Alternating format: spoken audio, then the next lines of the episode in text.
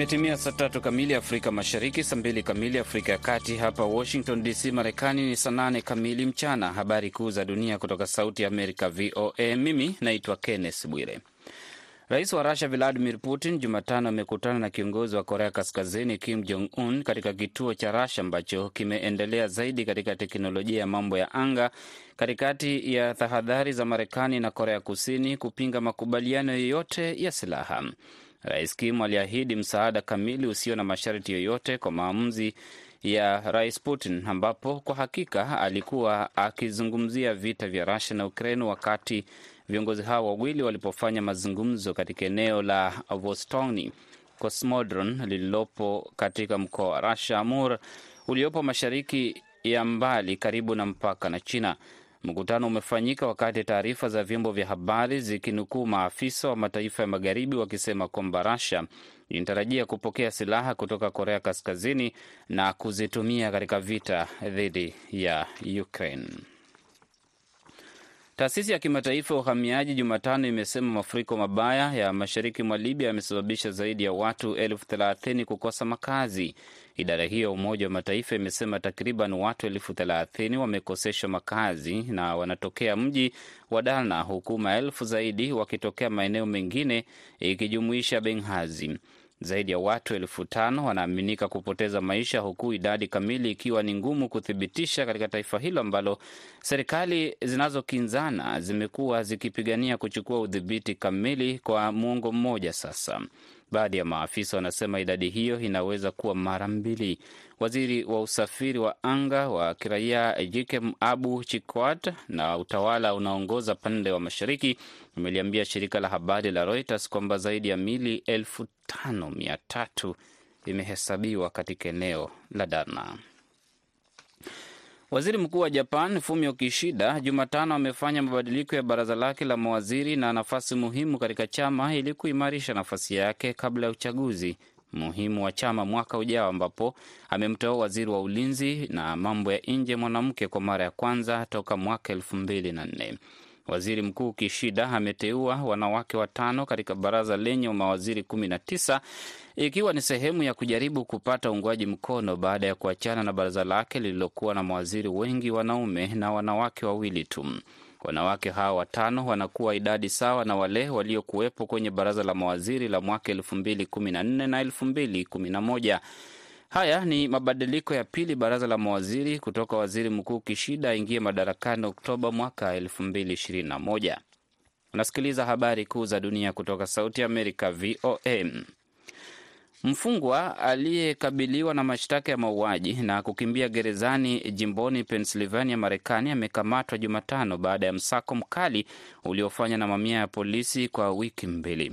Mfungwa huyo aliyetoroka alisababisha wakazi wa kusini mwa jimbo la Pennsylvania kuwa na hofu kubwa nyakati zote baada ya kujificha vichakani, kuvamia nyumba kutafuta chakula, kubadilisha mwonekano wake na kukimbia na bunduki, kwa mujibu wa taarifa za mamlaka za usalama. Polisi wa jimbo walitangaza Danilo Soza Cavalcante alikamatwa Jumatano wakati msako wake ulipoingia siku ya kumi na nne. Hali ya Calvant haikuwa inaelezwa, lakini picha za video zilizomwonyesha akiwa amefungwa pingu akiwa na kundi la maafisa wa usalama. Msako wake ulisababisha shule kufungwa mwanzoni kabisa mwa msimu wa masomo. Moto uliowaka katika jengo la makazi ya watu Hanoi katika wilaya ya Juan nchini Vietnam umeua takriban wa wakazi 56 watoto wakiwemo na kujeruhi 37, serikali imesema Jumatano. Moto ulianza muda mfupi baada ya kuingia saa sita usiku na huku zimwa mpaka ulipofika saa nane usiku kwa saa za nchini humo. Picha za televisheni zimeonyesha maafisa wa kikosi cha wazimamoto wakipanda ngazi huku kukiwa na moshi mkubwa. Maafisa waliofika kwanza walipata wakati mgumu kuzima moto huo katika jengo ambalo pembeni yake kuna uchochoro mdogo wa kuweza kupita kwa pikipiki pekee kupita na komea hapo kwa sasa na kumpisha Patrick Nduimana na kipindi cha Kwa Undani. Mimi ni Kenneth Bwire.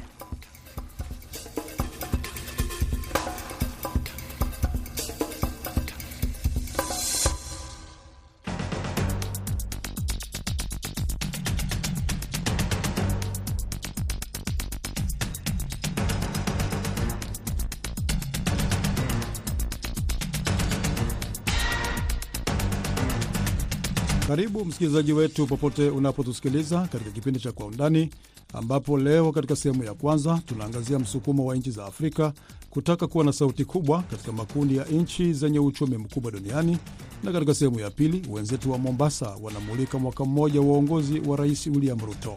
Studio uko nami Patrick Ndwimana, ambatana nami hadi mwisho wa kipindi.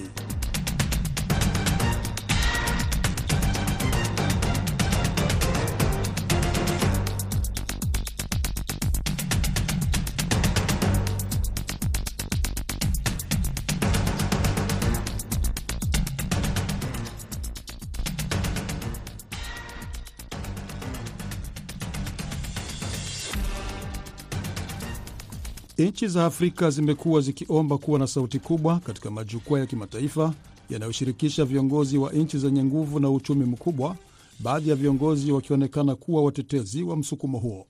Miongoni mwao ni rais wa Kenya William Ruto, ambaye kabla ya mkutano wa kundi la BRICS uliofanyika mwishoni mwa mwezi Agosti nchini Afrika Kusini alitangaza wazi kwamba hatoshiriki kwenye mkutano huo ambao kati ya malengo yake makuu ilikuwa ni kupanua kundi la BRICS, akisema ni bora nchi za Afrika zishirikishwe kwenye mkutano huo kama kundi moja linalowakilisha bara la Afrika. Msukumo huo ulidhihirika pia katika mkutano wa Afrika kuhusu hali ya hewa ambao ulifanyika wiki iliyopita jijini Nairobi, ambapo baada ya kikao cha siku tatu viongozi wa Afrika walikuwa na msimamo mmoja kuhusu masuala nyeti yanayohusiana na kukabiliana na athari za mabadiliko ya hali ya hewa, nchi za Afrika na wananchi wake wakiwa waathirika wakubwa ili hali nchi zilizoendelea kiviwanda ndio wachafuzi wakubwa wa mazingira. Na hatimaye katika mkutano wa nchi za kundi la G20 uliofanyika mwishoni mwa juma lililopita mjini New Delhi, India, Umoja wa Afrika ulikubaliwa kuwa mwanachama wa kundi hilo kama jumuiya. Nimezungumza na Profesa Chacha Nyaigoti Chacha, mchambuzi wa siasa za kimataifa, ambaye anaanza kwa kuelezea mtazamo wake kuhusu msukumo huo na faida ya wanachama wa Umoja wa Afrika kwenye kundi la G20 kwa bara la Afrika. Nafikiri kuna faida nyingi, ingawa ni lazima tutafakari kwamba unapokuwa umeingiza bara la Afrika kama kundi, kama mwanachama wa G20, sauti inayosikika pale ni ya bara la Afrika, na kufuatana na yale ambayo tumeshuhudia kwa muda mrefu, sauti ya bara la Afrika mara nyingi huwa ni sauti ambayo haina msimamo unaokubaliwa na nchi zote za Afrika, na ninafikiri hili ndilo jambo la kuzingatia kwamba kama Afrika inatarajia kushiriki katika makundi haya mazito mazito na ipate faida, ni lazima Waafrika wenyewe, nchi za Afrika ziweze kuwa na sauti moja kwa kuendelea kuwa na mshikamano na majadiliano kuhusu mambo mbalimbali yanayoathiri Waafrika, hasa mambo ya uchumi, mambo ya ulinzi na usalama na mambo ya taaluma na utamaduni. Ni jambo zuri kwamba bara la Afrika lina msisimko huu, msisimko wa kusema sauti ya bara hili la Afrika ni sauti kubwa sana, inahitajika iwepo kwenye mikutano mbalimbali ya majopo na makundi hayo ambayo yanazungumzia namna sera zinavyoendeshwa katika harakati mbalimbali za kisiasa, za kiuchumi na za kiulinzi na usalama katika dunia. Nchi za Afrika zinaamini pia kwamba njia bora ya kukuza biashara kati ya nchi zao ni kuwa na mikataba ya biashara huria.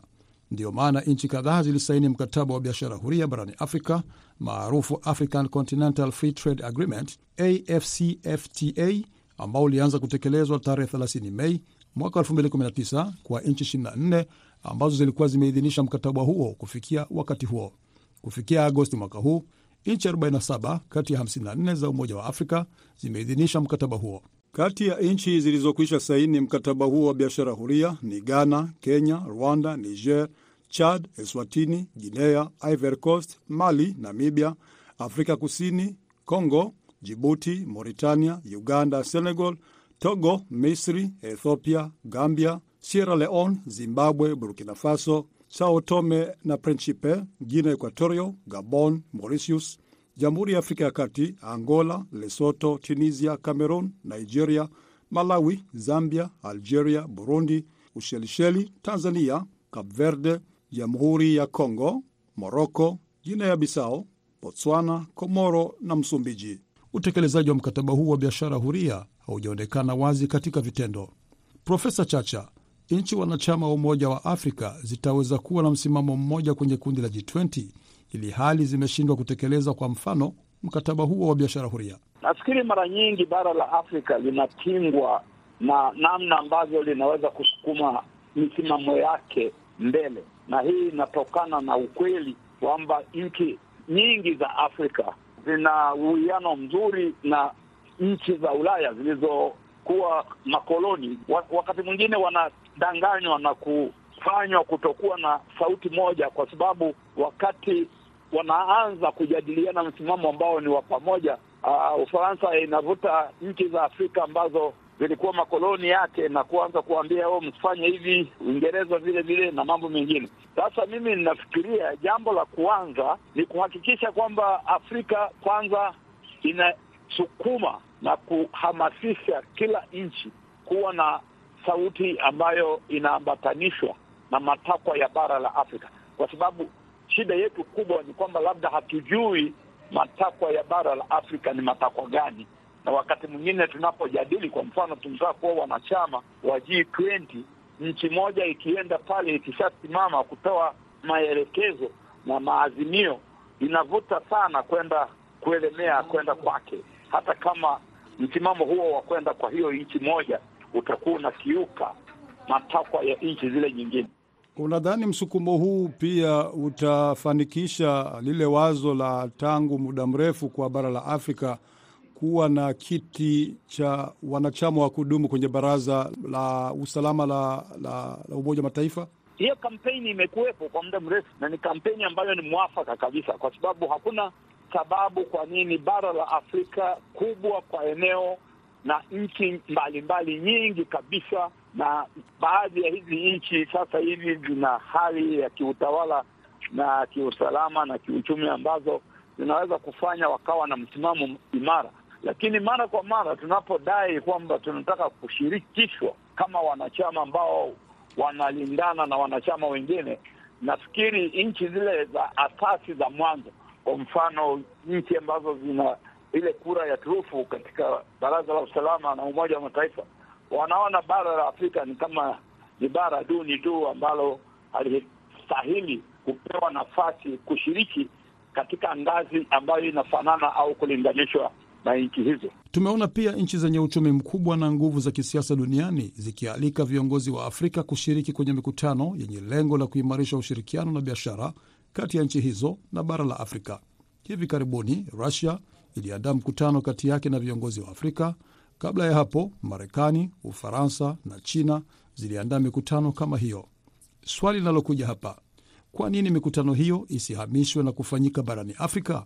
Nafikiri kwanza kuwa na kauli moja kama bara la Afrika ni lazima tujenge mahusiano yetu na tuweze kuwa na sera ambazo tunajadili kwa undani na kukubaliana kwamba msimamo wa bara la Afrika utakuwa ni wa aina hii, na huu msimamo tumeuchukua sisi sote kama nchi hamsini na kitu za Afrika. Hiyo ni lazima. Kama haitatokea, basi tutaendelea kuwa ni watu wa kutenganishwa tu. Sauti zetu zinapokwenda kwenye mikutano ya kimataifa zitakuwa ni sauti nyingi tu ambazo hazina msimamo wa aina moja. Lakini suala la pili ulilotaja ni kwamba, je, kwa nini baadhi ya hii mikutano haifanyiki katika nchi za Afrika? Hii mikutano ni ghali kuiwezesha kufanyika kwa utaratibu ambao hautakuwa na mshikili wowote.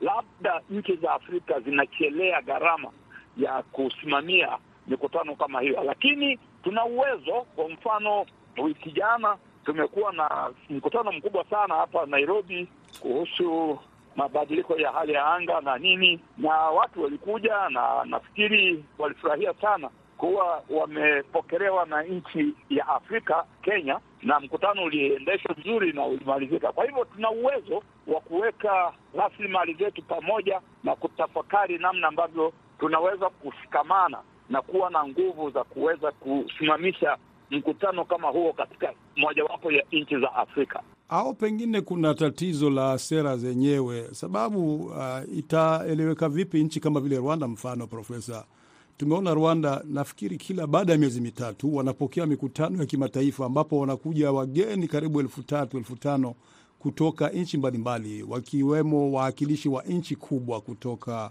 mataifa ya magharibi. Kwa nini mfano nchi za Afrika Mashariki eh, wanashindwa? Kenya umefanya, umesema Kenya umefanya mkutano hapa juzi juzi tu wa kumepokea mkutano kuhusu uh, mabadiliko ya hali ya hewa. Kwa nini nchi nyingine za Afrika Mashariki au za Afrika zinashindwa kupokea mikutano mikubwa kama hiyo?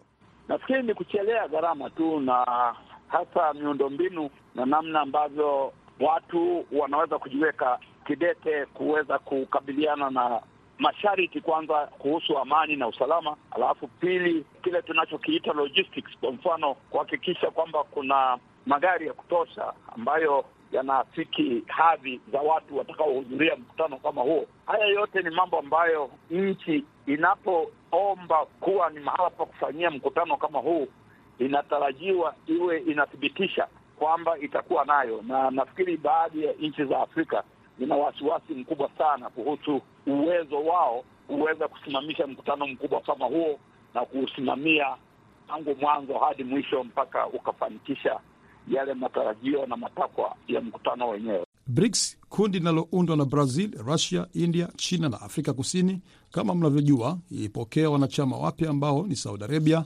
Umoja wa Falme za Kiarabu, Iran, Argentina, huku Misri na Ethiopia wakiwa wanachama wapya kutoka bara la Afrika. Kundi la G20 nalo lilikubali wanachama wa Umoja wa Afrika. Profesa Chacha Nyaigoti Chacha anasema ni wazi kwamba makundi hayo makubwa yana hamu ya kushirikisha nchi nyingi zaidi kutoka barani Afrika. Hapa anatoa ushauri kwa viongozi wa Afrika. Ninafikiri tuko tuko kwenye harakati. Kwa mfano majuzi majuzi hapa, ikumbukwe kwamba kulikuwa na mkutano wa wa BRICS na wakapendekeza au wakakubali kwamba nchi kama Ethiopia na Egypt wanaweza kuwa wanachama. Kwa hivyo makundi haya yote ni makundi ambayo yana azima na yana ari ya kushirikisha nchi za Afrika, hasa kwa sababu baadhi ya hizi nchi zina rasilimali kubwa sana na mali ghafi, na kwa namna moja au nyingine, nafikiri malengo ya hizi nchi zilizoendelea kutaka wawe na mahusiano mazuri na nchi za Afrika ni kuhakikisha, kwa mfano, kwamba rasilimali za hizi nchi za Afrika zinaweza kupatikana kwa njia mwafaka ili ziendeleze uchumi wa hizo nchi zilizoendelea, na ni lazima Waafrika wawe macho sana, wawe chonjo, kwa sababu wakati mwingine ni lazima tujiulize ni kwa nini nchi zilizoendelea katika ushirika wao zina ari na tamaa ya kutaka nchi za Afrika ziwe wanachama. Ni Profesa Chacha Nyaigoti Chacha akizungumza nasi kutoka Nairobi. Punde tunaingia kwenye sehemu ya pili ya Kwa Undani.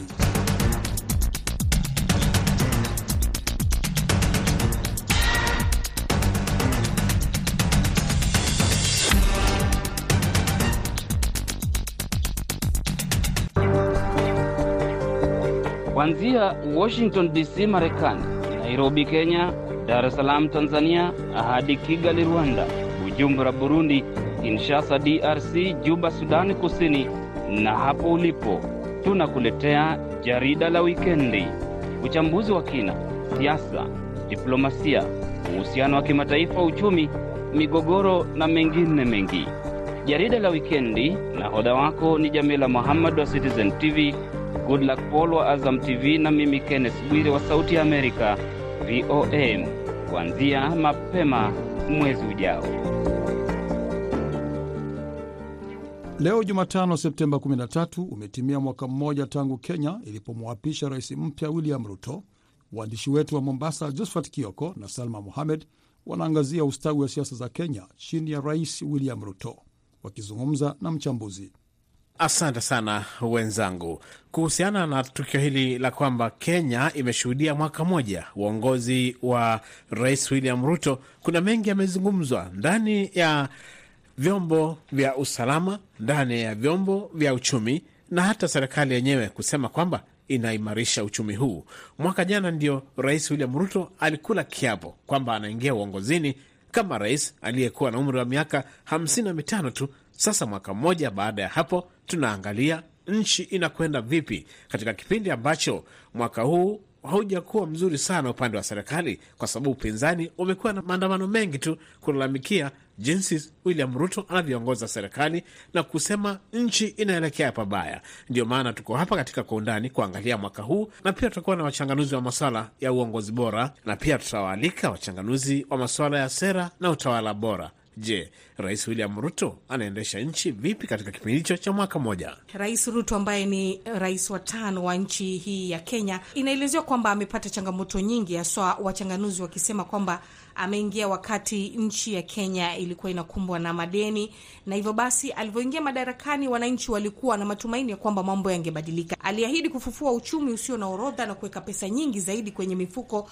ya wafanyabiashara wadogo. Badala yake alitoza ushuru mpya na gharama ya kila kitu kutoka kwa petroli, umeme na chakula kikaongezeka maradufu na kuacha wengi waliompigia kura wakiwa wamekata tamaa.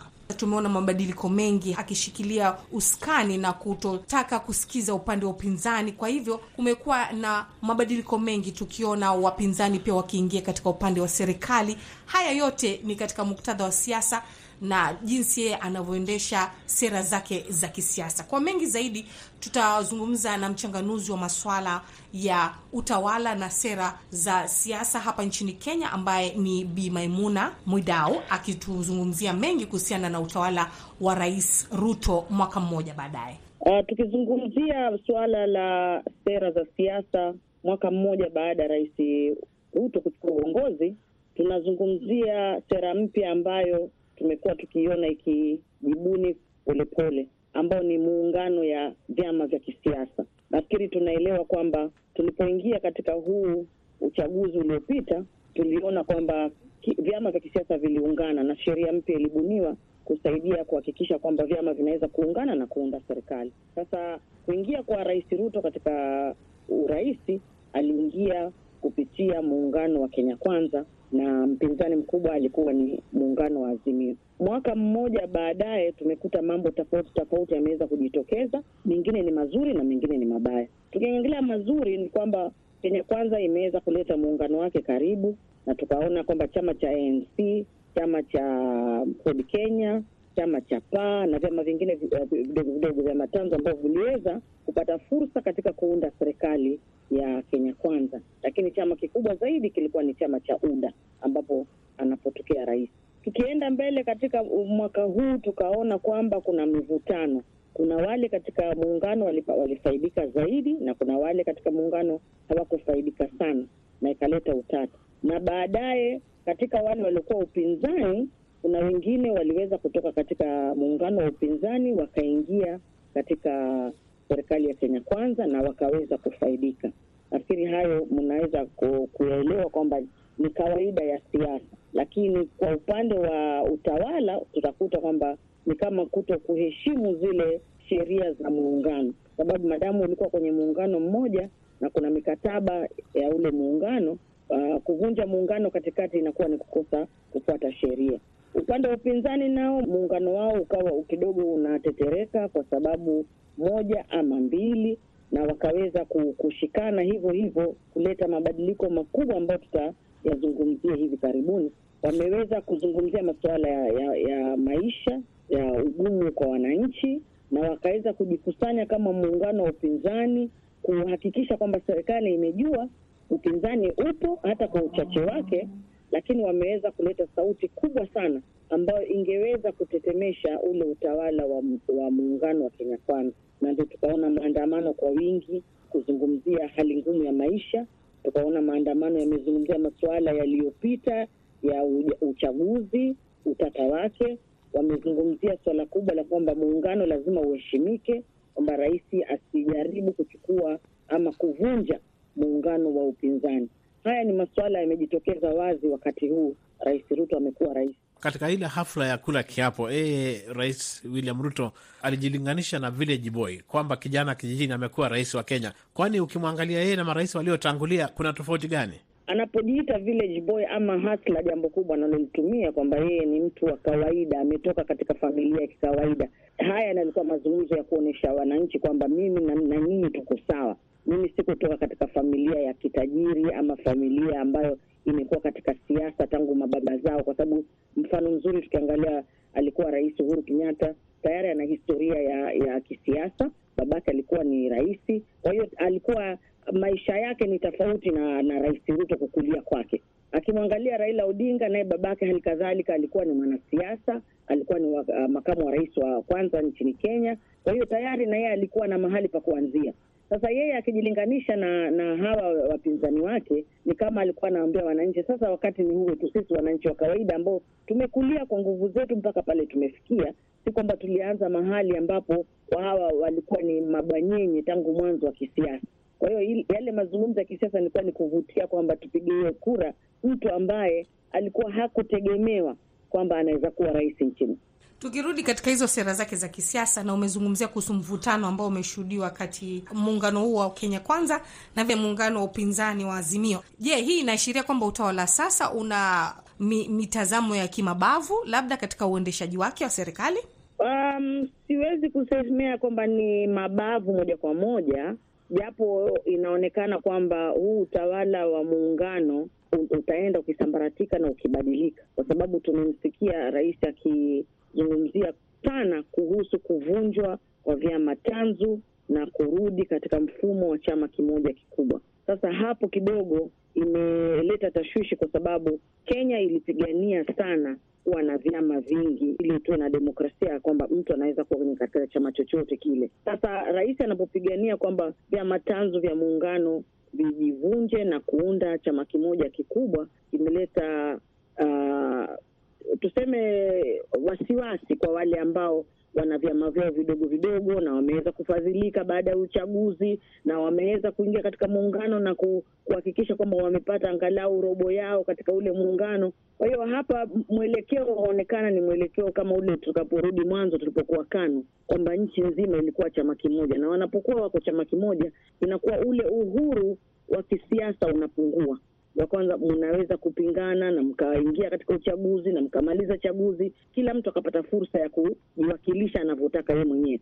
Kwa hiyo hapa kidogo ndo imetia tashwishi kwamba tunarudi kule kule nyuma tulikotoka. Wiki hii tu kinara wa upinzani Raila Odinga amemwambia Rais Ruto, wachana na magavana wangu wa upinzani, kwani anawatongoza kwa nini? Uh, Rais Ruto alisema wazi kwamba yeye atajipanga ikifika uh, elfu mbili na ishirini na saba atahakikisha upinzani haiwezi kupata hata kiongozi mmoja. Sasa hii ni kujipanga, na saa nyingine uh, rais anapozungumza anasema kwamba yeye anajaribu kuleta kila mtu karibu kwa sababu ataka kutoa huduma, lakini ukiangalia kwa kisiasa ni kama anatafuta ufuasi mkubwa zaidi ambao utakuwa hauna tashwishi itakapokuwa uchaguzi utafika elfu mbili na ishirini na saba. Na Raila Odinga anajua kwamba magavana ama maseneta wake watakapokuwa wamechukuliwa na upande wa serikali watafaidika kwanza. Baada ya kufaidika, watamempunguzia na yeye ile idadi yake kwa sababu tukiangalia kabisa walishindana na kura chache sana.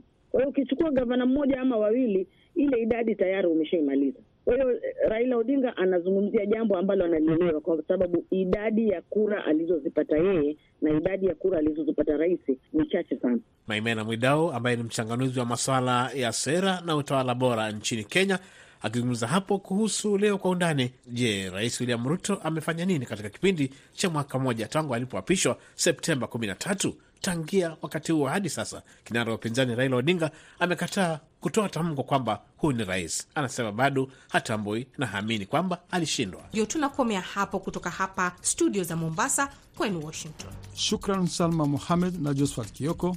Kufikia hapa tunakamilisha Kwa Undani. Mlikuwa nami Patrick Nduimana, mwelekezi alikuwa Saida Hamdun. Kwa pamoja tuna wageni tukiwatakia usiku mwema.